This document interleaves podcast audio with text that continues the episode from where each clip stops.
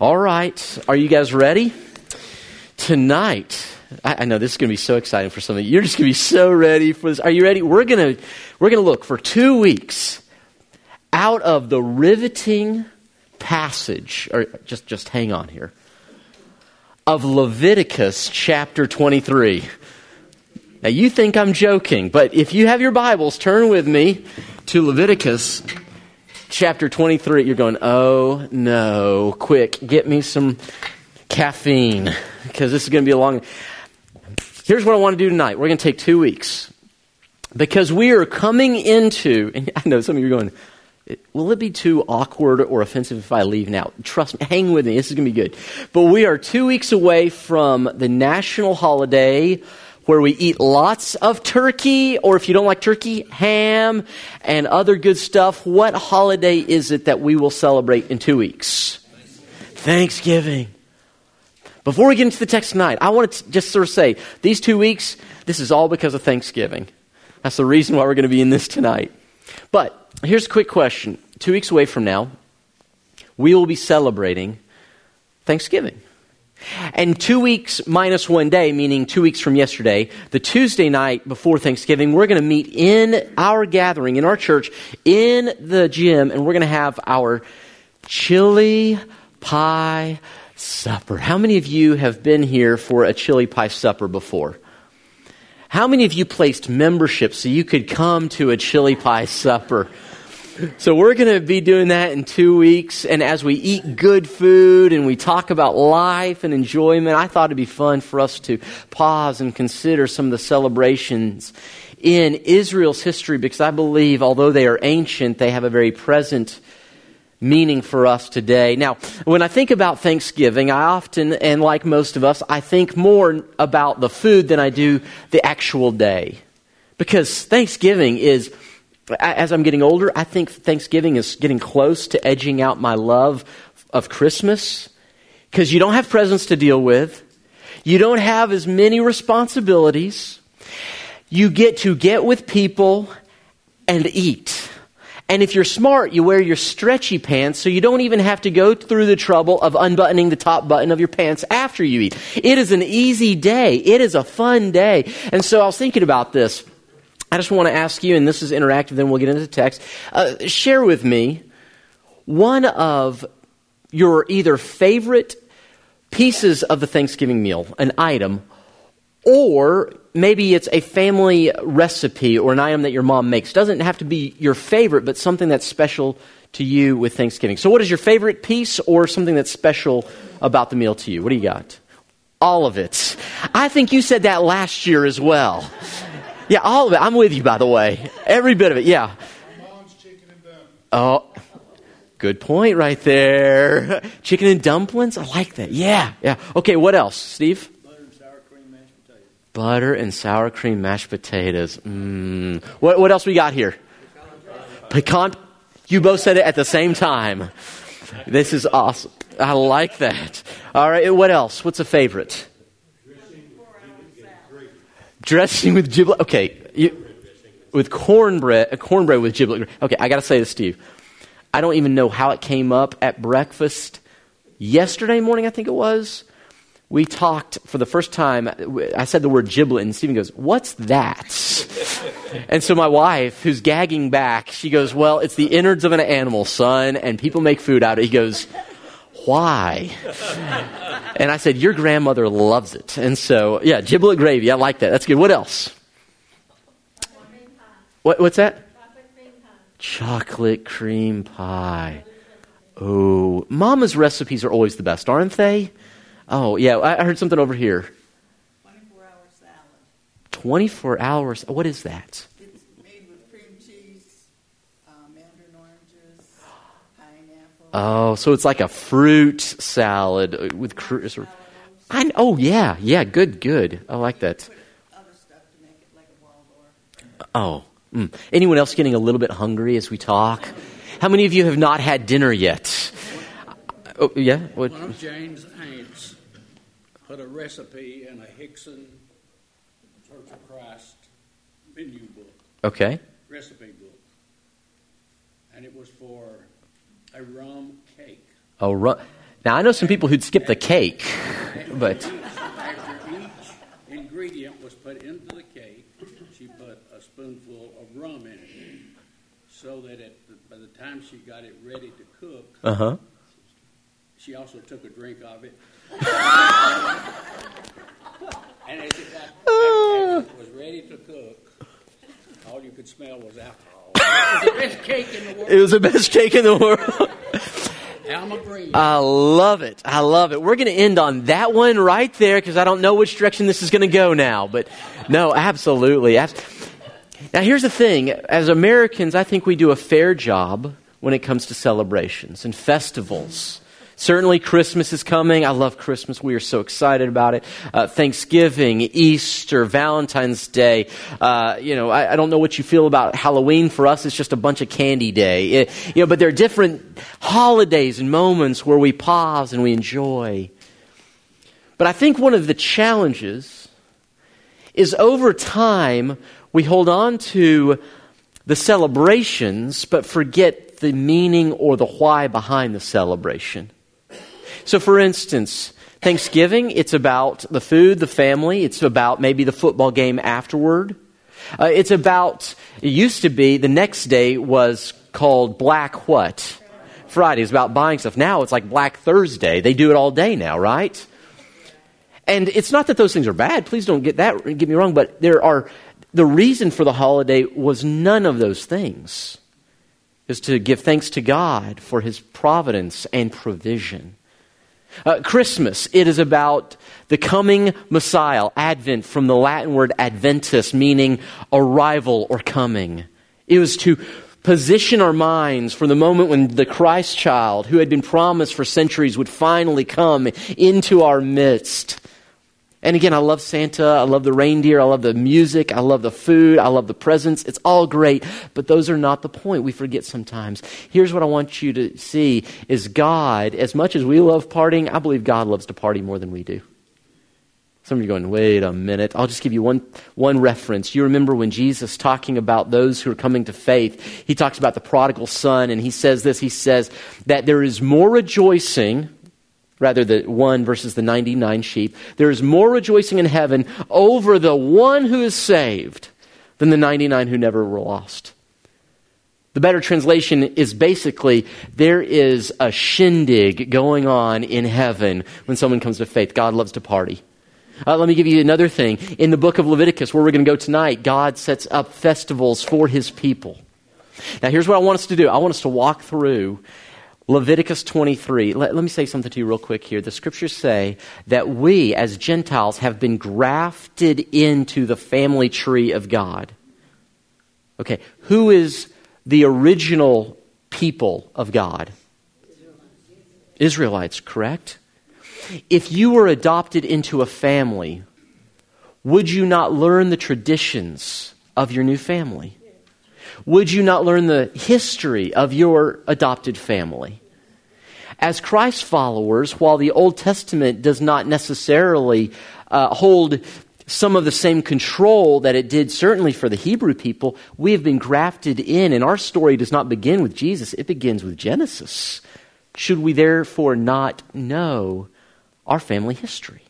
So we're going to look at some of the parties of our church history all the way back to the beginning from Leviticus, Leviticus twenty-three. We're not going to read all this because there's too much and time is too short. But what I want to do is I want to walk you through this. Now, there are seven festivals plus Sabbath. Leviticus lists them all out in chapter twenty-three. Let me just kind of give you the breakdown, then we'll walk through them. So, Leviticus twenty-three, it begins this way, uh, this way, verse one. The Lord said to Moses, so, so let me just back up. Moses is with the Israelites. They have just left Egypt. They are now at the foot of Mount Sinai. This is where God gives them the Ten Commandments on the stone, where the laws are presented, where the requirements. And so the first five books of the Bible deal with sort of that, uh, or this is where a lot of that was recorded, we believe. Leviticus is about the laws or the requirements of the Levites, the priests. And these are some of the things that are required in what Moses shared. So the Lord said to Moses, "Speak to the Israelites and say to them, these are my appointed," what's the next word in your Bible? Feast, festivals. Same idea. These are my appointed feasts or my appointed festivals. The appointed feasts of the Lord, which you are to proclaim as sacred assemblies. And he begins with Sabbath. Verse three, there are six days when you may work, but the seventh day is a Sabbath rest, a day of sacred assembly. You're not to do any work. Whatever, wherever you live, it is a Sabbath to the Lord. So the first one is Sabbath. We'll come back to that. Then he starts to lay out the seven different festivals. The first two may be grouped in your Bibles together as they are mine. But the very first festival is the festival of Passover. Now, how many of you, we've talked about this before, but how many of you are familiar with Passover or you've heard of Passover before? It's the night before the Israelites are liberated from Egyptian bondage. They are slaves, but God is about to liberate them. He says, I'm about to send, send the tenth plague. Remember, God sent uh, ten plagues to get them free from Egypt, to soften the heart of Pharaoh. And the tenth plague is the death of the firstborn son in Egypt and in Israel. But anyone who puts blood of a blemishless or perfect lamb over their doorpost, the death of God, what is being sent throughout, their firstborn will not die. And so the very first one, if you were to write down sort of a verse that, co- or, or rather a one-word description of what Passover is about, it is ultimately about, and I'm going to put this up here, salvation. Passover is about being saved from death.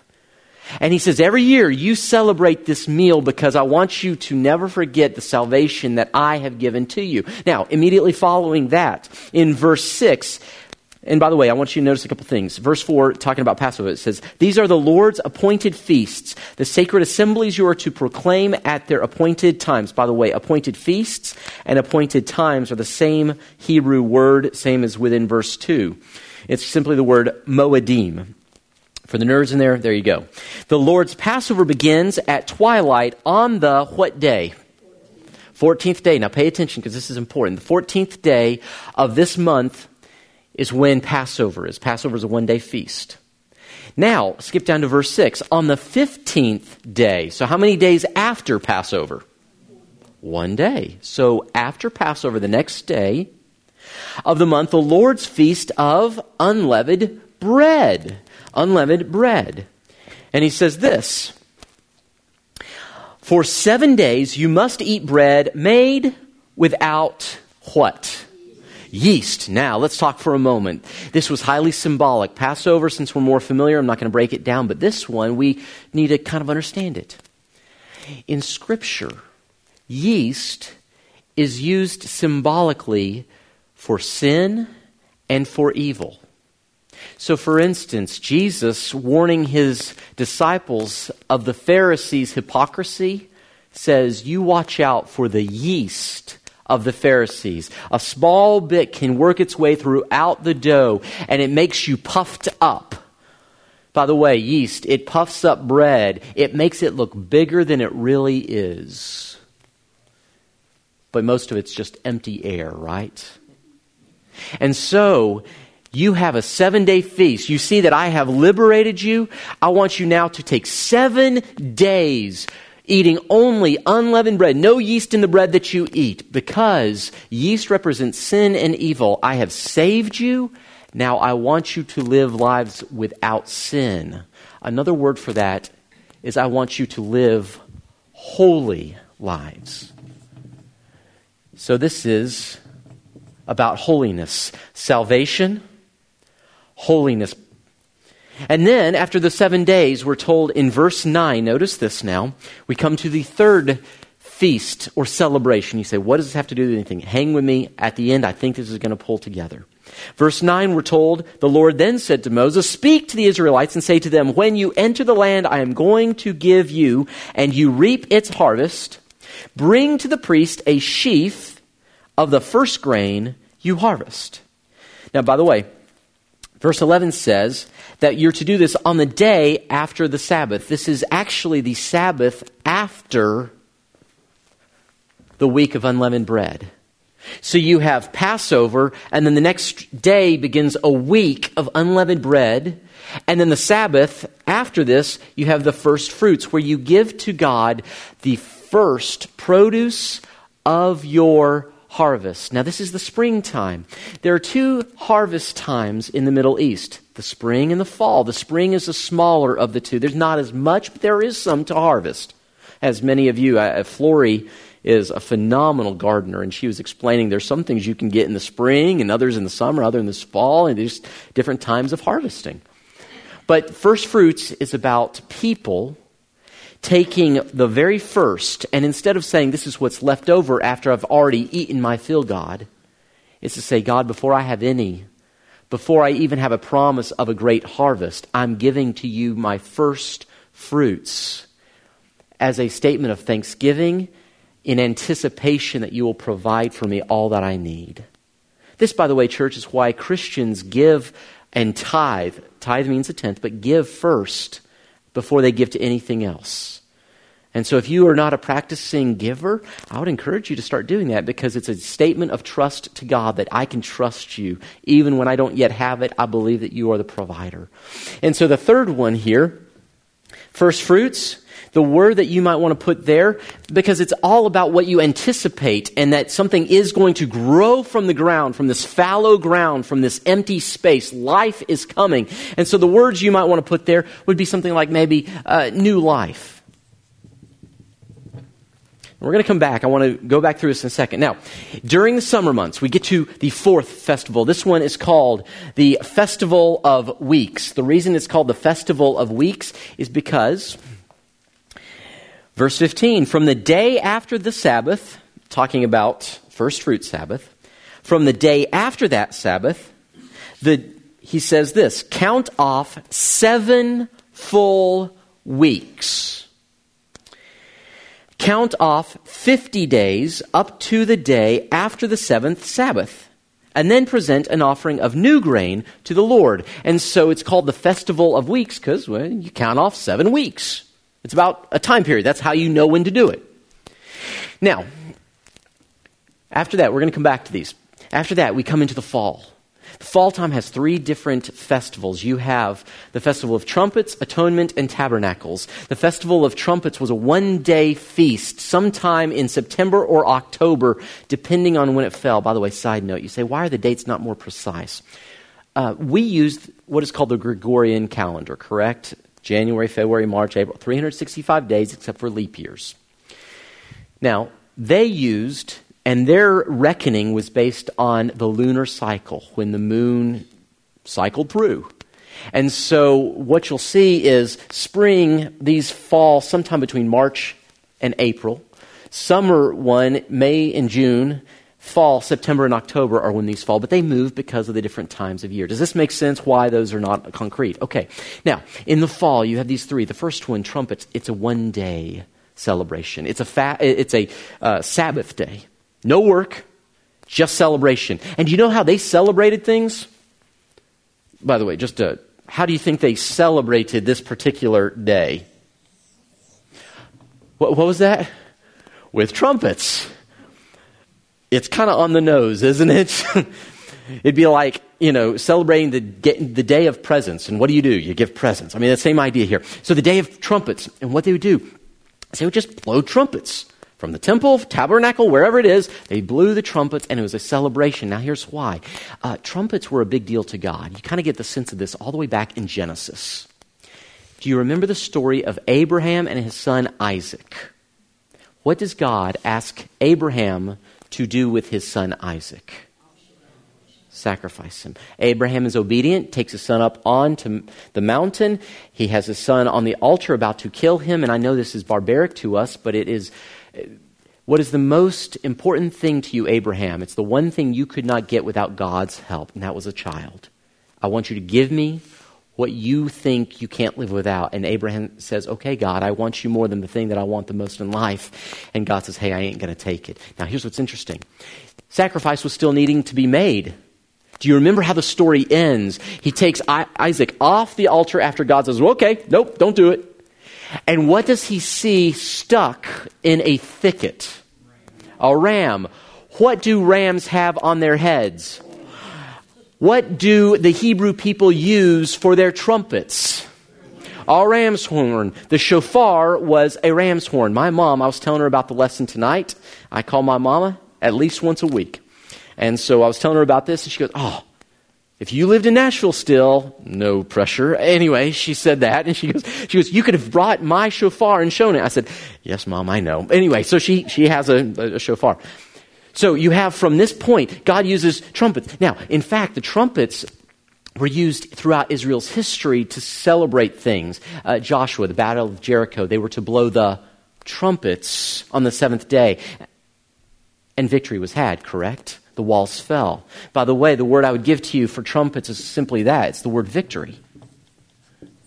It's symbolic of what was lost, what was going to be defeated, what we were not going to gain. Now, by the power of God, the son is not slain.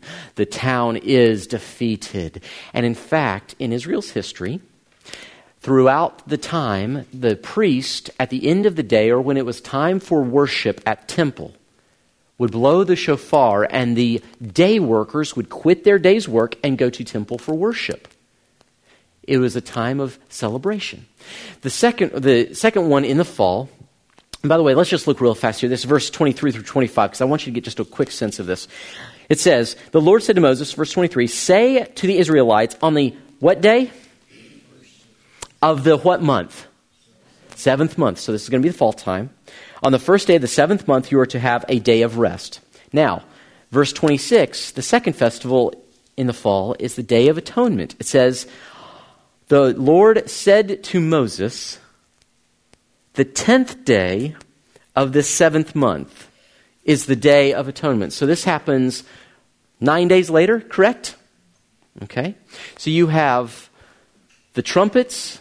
And then less than ten days later, you have the Day of Atonement. This was the day every year where the high priest would go into the holiest of holies, and he would offer blood sacrifice. And it was a reunion of God's people because their sin had separated them from God, and he offers sacrifice on their behalf for uniting. In fact, the way you can tell what this day is for, this is what I was taught in school, is you just kind of divide it in this. It's the day of at one-ment. You are becoming at one with God. It's a reunion day. Does that make sense? And so the word you might think about, if this is victory, this is reunion.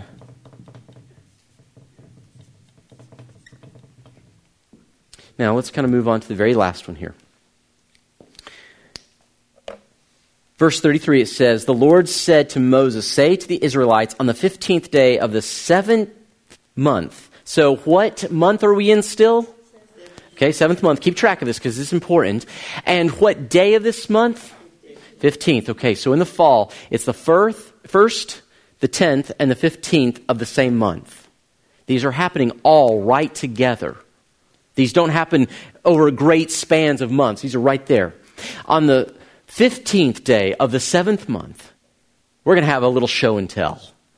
And for one week, God says to them, I want you to play camp out. Are you, are you ready to play camp out? It's called the Feast of Tabernacle, or the Feast of, uh, does anyone else have a different title in there? Booths, because they were to, in their front yard, years later, leave their homes and in their front yard, set up a booth or a tent or a dwelling place, and for one week they would camp out. Now the kids must have loved that. Mom and Daddy, maybe not as much. And the reason they were to do this is because although they're in the wilderness now, years later, God did not want them to forget that while they were in the wilderness, they had a dwelling with God, that he was with them in the wilderness, that they tabernacled or lived together. He was the one who led them through the wilderness by fire at night and cloud by day. And so you have victory, you have reunion, and the final one here you have is the word I would just simply put, you have a home. No matter where you are, whether it's a temporary place physically, you can be with God. So these were the major festivals. You say, what does this have to do with anything? Let's just talk for a moment here. Let me do this. Go with me quickly to the New Testament book of Luke, chapter twenty-four.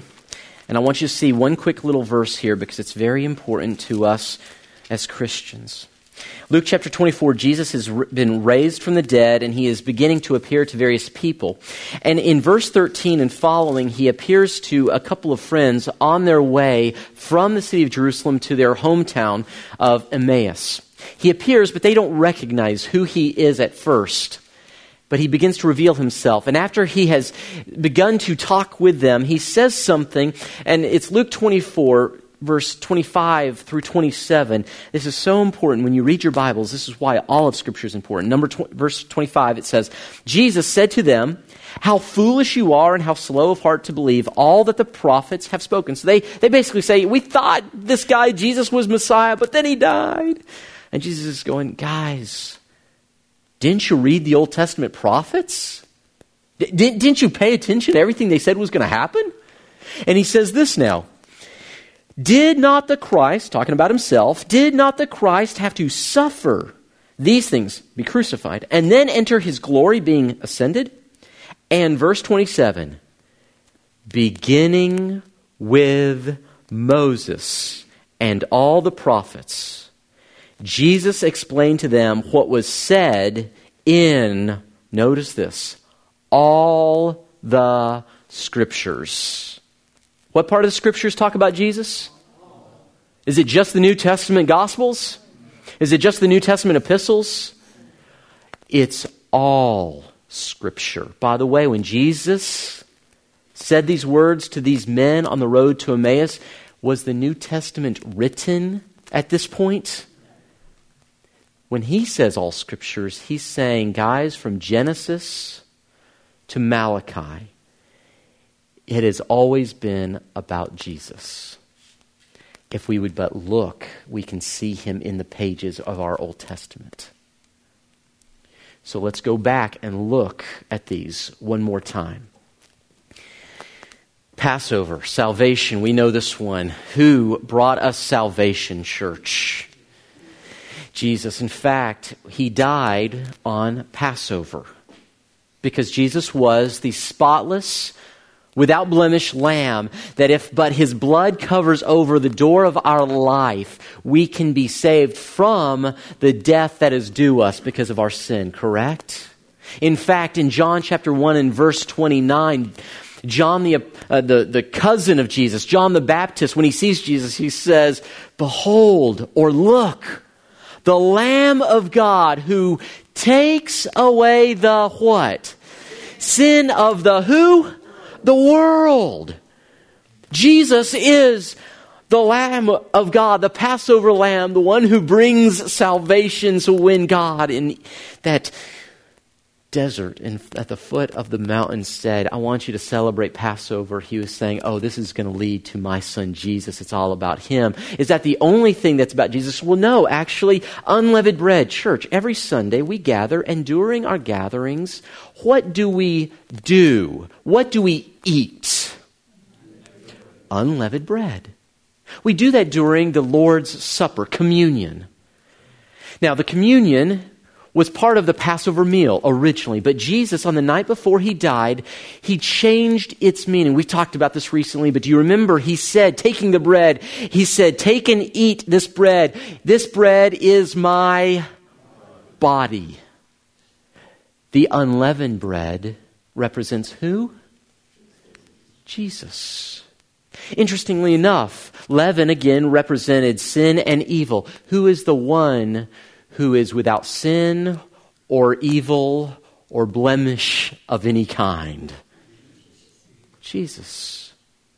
I want you to celebrate your salvation, and the very next day, I want you to remember that your sin must be taken away from you. Church, what happened after Jesus died? Where did his body go?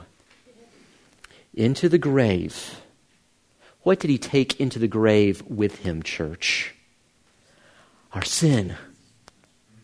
It's gone. the unleavened bread of God, Jesus Christ himself, took our sin. Paul says, God made him who had no sin become our sin, so that you and I, that we might be the righteousness of God, meaning God took the leaven, the yeast of our sinful lives off of us and drug it with him into the grave. He put sin to death. And so, salvation, holiness. You and I get to be holy because he who had no sin makes us righteous. Interestingly enough, this doesn't happen weeks and weeks later. Immediately after Passover, you have this because it's immediately after Jesus' death that he is then placed in the tomb, correct? A few days later, Jesus is brought back from the dead by the power of God through the Holy Spirit. And we're told that not only did our God, our Savior, Jesus Messiah, save us, and he's holy, but Paul says something very curious. Go with me now quickly to Second Corinthians chapter fifteen. These are the words of Paul. And if anything I'm saying tonight, you go, I'm not so sure about this. Uh, I can give you resources, and you could probably even find information online about this, because I want you to understand this is not me making up something. I want you to see how the entirety of the Gospels and Scripture all point to Jesus. So look at what it says here in Second Corinthians, excuse me, uh, yeah, First Corinthians is what that should say, I beg your pardon. There isn't a Second Corinthians fifteen. First Corinthians fifteen, look at what it says here. In verse twenty through twenty-three, but Christ has indeed been raised from the dead. The, what's the next word in your testaments? The what? Jesus is the first fruits of those have who, who have fallen asleep. That is a euphemism for death. He is the first one to come out of the grave, just like the very first fruit from the stalk or the vine or the bush. That, you, you know that moment when you've maybe planted and, and you see the very first blueberry on the on the vine, or or maybe the first cucumber that comes out. And although you don't see all the ones to come, you say, ah, one has come, the others are not far behind. Paul is saying that Jesus is that first one.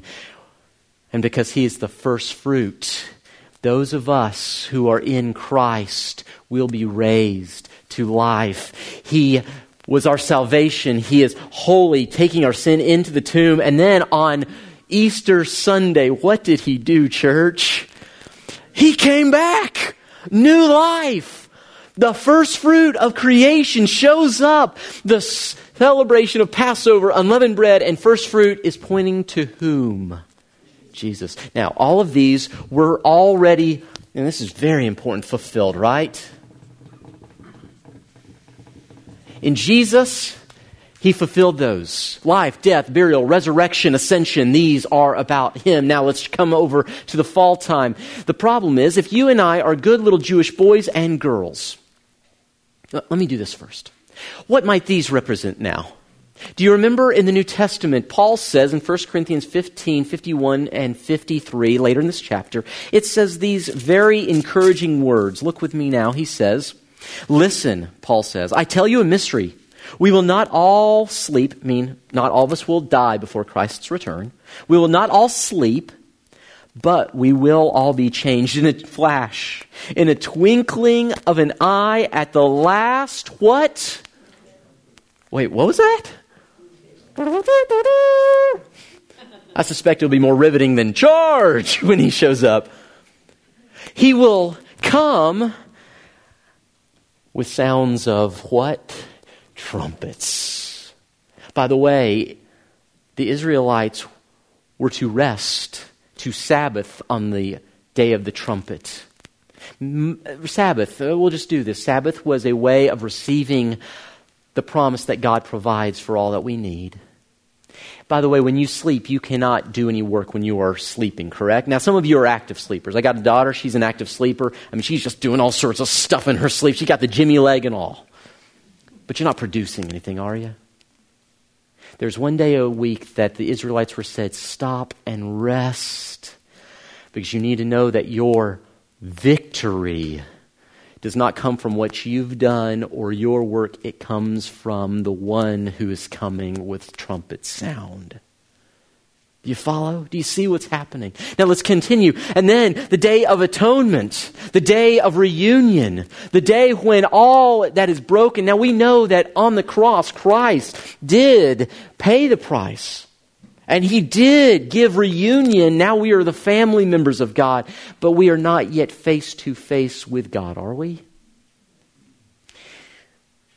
And then tabernacle. Tabernacle is a fun word. It, it just talks about a home, a dwelling place. Jesus, in John chapter one and verse fourteen, if you want to put this down, we're told that Jesus came and he tabernacled.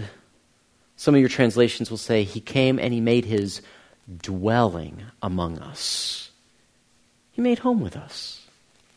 And then in John chapter fourteen, the night before Jesus dies and his followers are so anxious and worried, or he knows they will be, he says, I will, I am going to prepare a place for you. What's he doing, church, right now?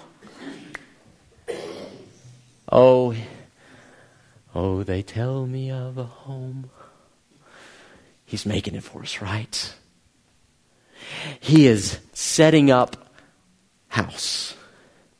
Now, if you are a Jewish person and you are inundated every year, you've celebrated salvation with Passover, the bread of holiness, the first fruits of new life, the trumpet, the atonement, the tabernacle, every year for as long as you have been alive. You know them by heart. And now Jesus has said, all of that points to me. You're now, the timing is not first fruits. We're past first fruits. Christ has already been raised chronologically the year that Christ was raised, somewhere between thirty and thirty-three A D. And so now he has ascended to heaven. And you're going, oh, holy cow. The first three have already been fulfilled. It was about Jesus. Hey, guess what is left? He's coming back. Yeah. And you can almost imagine that some might be going, okay, uh, maybe maybe this fall, will it be on the day of the trumpet, the Feast of Trumpet? Will that be when he shows up? Or will it be nine days later, the Day of Atonement, when the high priest, by the way, the Hebrew writer tells us that Jesus is our great high priest who goes into the most holy place on our behalf. Will it be on the day of at one-ment when Christ returns and we are truly at one with him? Or maybe it'll be on the fifteenth when, when we get to tabernacle with him. And it won't be for seven days, it will be for an eternity. Can you imagine? By the way, we know that some of the early followers thought his return was imminent. Some had quit work because they thought, well, he's coming back. Why should I work? Read the book or the letter to the Thessalonians. But Jesus doesn't show up. So you kind of scratch your head. You go, well, okay, wait, wait, wait, wait. Maybe, maybe, maybe it's going to be next year. So the next year comes. Is this going to be it? Is this going to be? You can almost see them. They're doing a countdown. Three, two, one. Nothing. All right. The next year. And he's just not showing up. You see, here's what I want you to see. Christ fulfilled these: life, death, burial, resurrection. But he will fulfill these at his return. So the question is, between this and this, where are we? Can we talk about the fourth for just a few minutes? I've got four minutes, and then we're going to call it a night. By the way, the big so what, what does this mean for us? We're going to deal with that next week, but let me give you just a quick thing for this. The fourth one is the Festival of Weeks. You're to count off starting the day after first fruits, after resurrection. Seven weeks. Seven weeks. And one Sabbath. Okay, math majors. What is seven weeks equal? Seven times seven. What is that number? Plus one Sabbath. What is that number? All right. Another word for fifty is penta. How many of you are familiar with this word?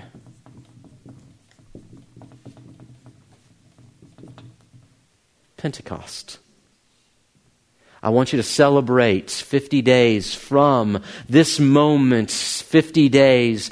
I want you to remember this festival, this time of commemoration. And you're going to bring a sacrifice, and this is going to be some of the specifics, but don't miss the point.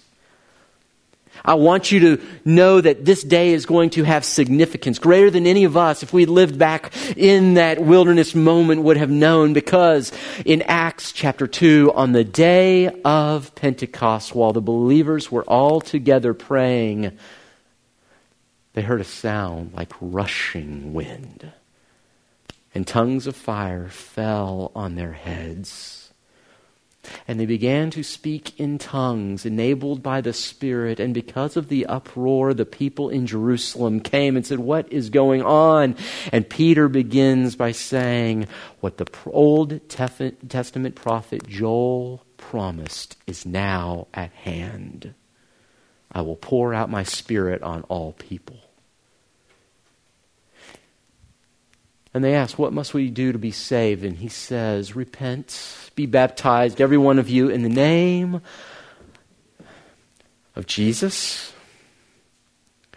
And you will receive the forgiveness of sins and the gift of the Holy Spirit." Family, we're already past this. We are waiting for His return. Amen? We are living in the summertime. We are living in what is known as simply the church age. And it is marked by two things: the Holy Spirit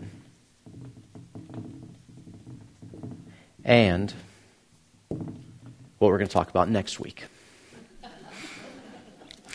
Here's what I want you to do, though. I want you to take a moment this week, look over chapter twenty-three.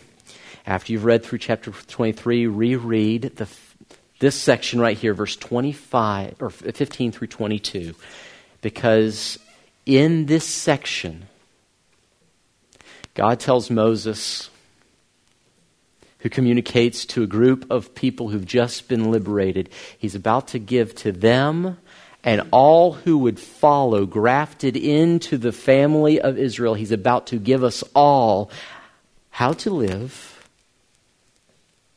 in this time. And so we're going to look at that next week. But what I want you to be left with tonight is that it's all about Jesus. And that's why, as we celebrate in two weeks Thanksgiving, give thanks to God. Don't just eat the meal. As we celebrate Christmas, celebrate Jesus, don't just give gifts, because it's all about Jesus.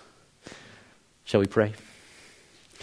Our Father in heaven, we thank You that in these pages that I must confess for too long I've ignored because they just seem weird, archaic, certainly irrelevant to my life.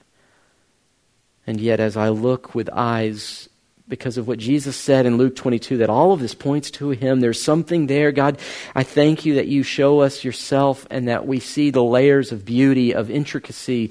We see how You have been weaving this tapestry together for millennia.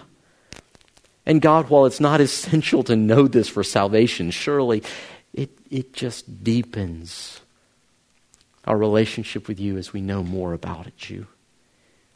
Father, I thank You that in two weeks we get to celebrate Thanksgiving, because as, as a family, there's so much to be thankful for. But as we live in the days waiting for Your return, I pray next week as we look at this passage one last time, we would see freshly how we live and walk for You, Jesus. We pray this in Your name. Amen.